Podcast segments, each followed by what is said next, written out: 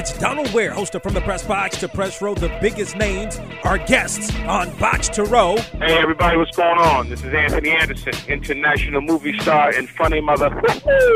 And you're listening to From the Press Box to Press Row. That is the voice of Kevin Durant. Well, I'm just, you know, trying to get better every single day, and I enjoy playing with a great group of guys. Hey, this is Ronda Rousey. You know what this is. It's the one and only Eagle Double G. Ice Cube has been our guest. Hey, man, thanks for letting me talk a little music, movies, and sports. Hey, my favorite three topics. Hey, say what's happening, man. It's CIP, man. Hi, this is Jill Scott. I'm talking about none other than Serena Williams. That was definitely one of the better matches I've ever played. I've had it just like that. You know, I was really focused, just really, you know, excited. Missed any of these interviews? Then check us out online at www.boxtorow.com. That's from the press box to press row, real, relevant radio.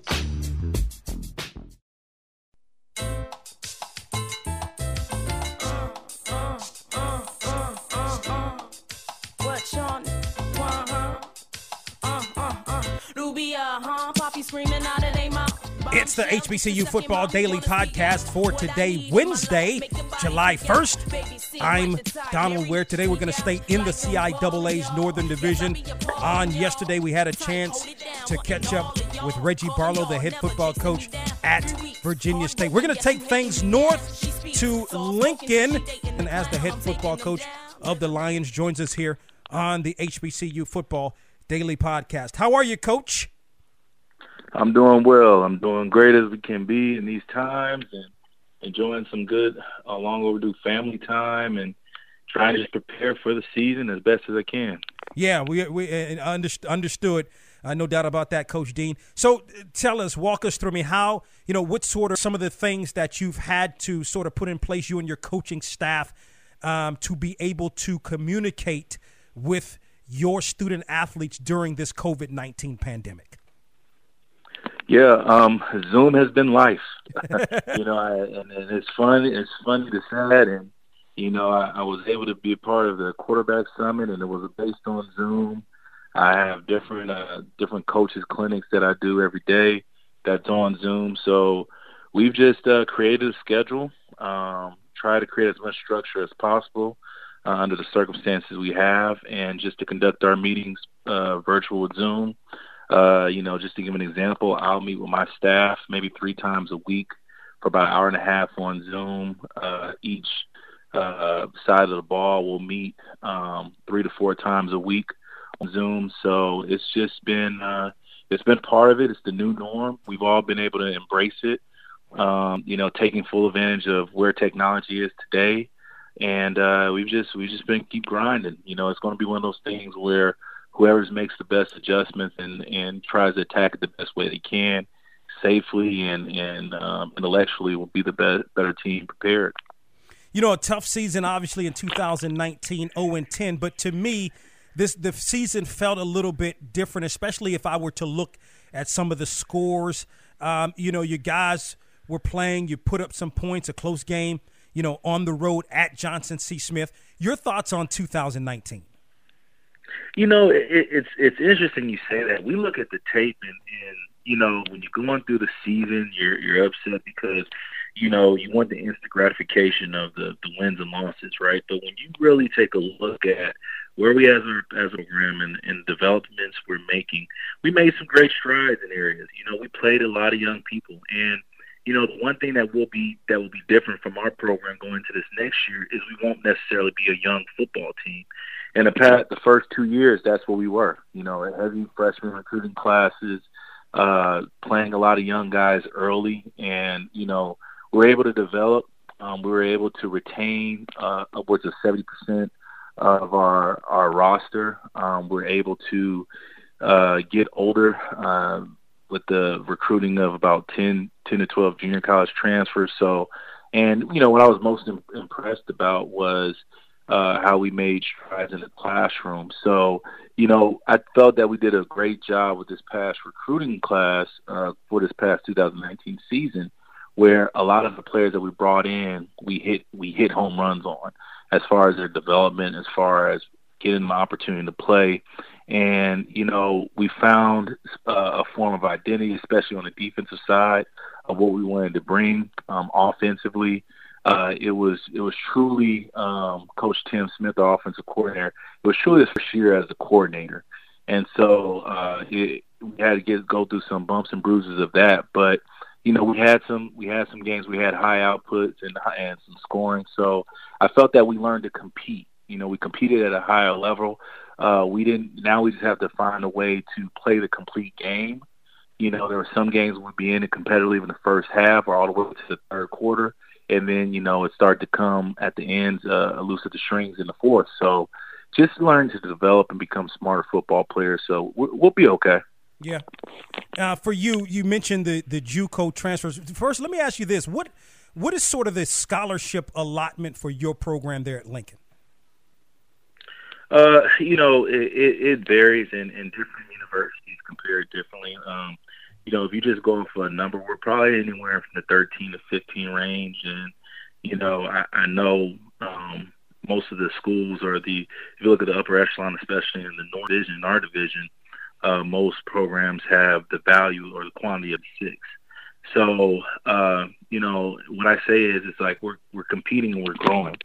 You know, the one thing uh, taking this this job is that uh, with alignment with Harry Stinson, our athletic director, and the president, Dr. Allen, uh, you know, we knew where we were. We knew where we were, had a realistic idea of where we are and how we're growing, and the scholarships are growing. You know, we have a plan to to increase. You know, this is pre- previous COVID nineteen, and we still we have a plan designed that will make a jump in the next year or so to to get more competitive in that range. So, you know, we're doing the best what we can. We have some great uh, competitive academic packages, um, need based packages for student athletes or just students in general. So it's it's more of being working smarter, knowing how to use the packages, and and being better in state, being better in state, being better getting academic students in you know, uh, David Shaw is a is a is a um, is a guy that I look up to, and I want to model our program off of. And Lincoln University has always been known as great as a, a academic institution. So we have to get the smarter guys that love the game. You know, we have to get guys that can come with the academic premise that also love to play the game of football, and we have to build our program off the backs of those players. So we've been doing that. Um, it shows in the classroom. Got a 2.9 GPA overall as a team. So now we just, you know, it helps with the retention and, the building the mindsets and the, the work ethic of the football players we bring. Yeah, of course, David Shaw is the head football coach at Stanford. We're joined by third season as the head football coach at Lincoln of Pennsylvania, who joins us here on the HBCU Football Daily Podcast. I want to get back to something you said about the JUCO transfers, the fact that you retained in excess of 70% uh, of your players. Speak to how having now uh, some guys that have gotten some experience, but also uh, putting uh, bringing in some guys that also have some collegiate uh, football experience and how that's going to mesh.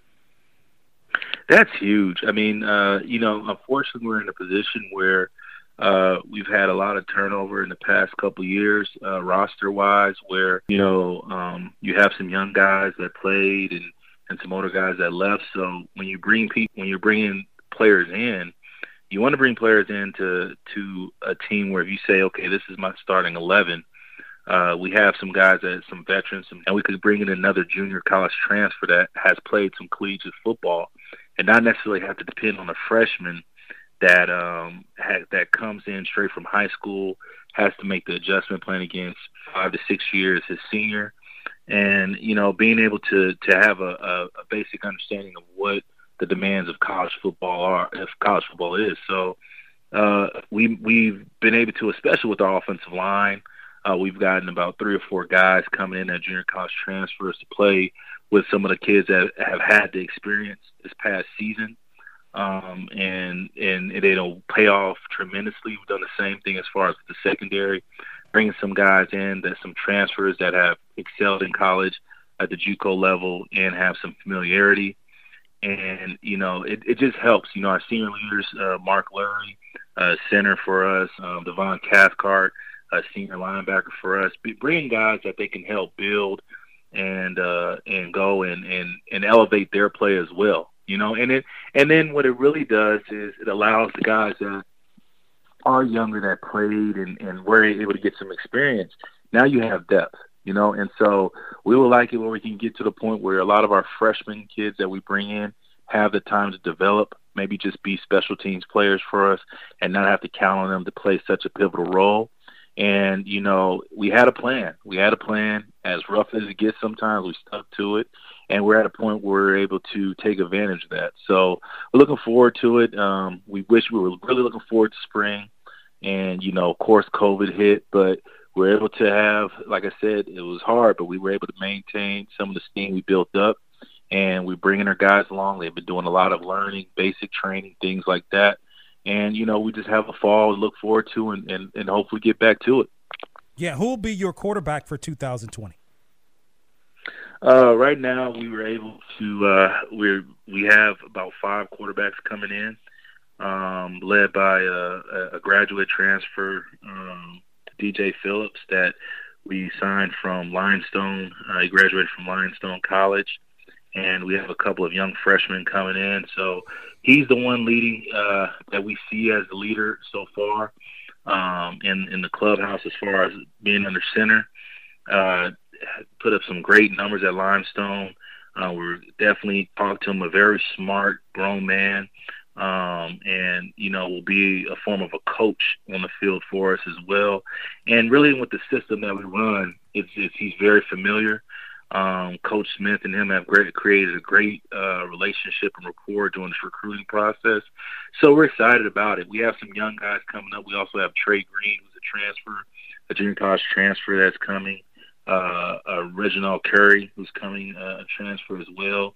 And uh, we have a couple of young pups uh, uh, um, that are that we hope to come and learn and develop and be have an opportunity to grow and maybe next year have an opportunity to compete. So we feel like you know that that's a that's an example of how we want to be built as a you know they're they're succeeding with depth with uh with some wisdom and age and experience in those positions you know and and it pays it pays off. So we're just trying to follow suit in our own way uh, be creative in our own way and innovative in our own way and uh find our our recipe to success. Josh Dean the head football coach at Lincoln of Pennsylvania joins us here on the HBCU Football Daily Podcast. Boy, it's a big loss for you and a guy like a Solomon Bassett, first team All CIAA, uh, really good player uh, for you. I know you can't replace him, but talk about some of the guys we can look out for on the defensive side of the football. Yeah, I mean you you can't replace him uh, by no means, but you know it's a sum of the parts, you know, and and we just hope that uh, we had we didn't have uh, guys that could that had the talent and, and the um, the results that and the productivity that he had. But now we feel that we we're bringing some guys with some experience. Uh, we expect big things from Kyle Wilkins, who was a, who started for us as a sophomore last year, was a transfer that we were able to get that had three years of eligibility. Uh, we spoke of Devon Cathcart, who I mean, he put up some major numbers, uh, attention um, because of his play. We, he was a, a rover, a bandit, um, strong safety for us, and we moved him inside to Mike linebacker, and he found a home.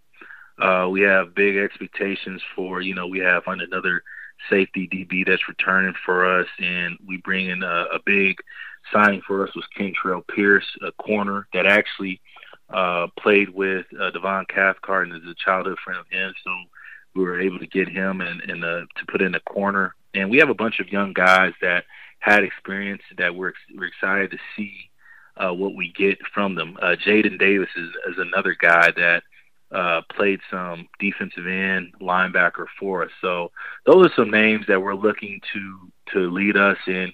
But there, but I promise you, there's going to be some names that are going to be surprises to us. You know, surprises to the league, and you know um, that have been working tremendously hard and we have some young guys that, especially in the secondary, that are going to come in and make contributions early as well. So you know, we're just excited to see get back to work and and see uh, see our guys shine and get after it.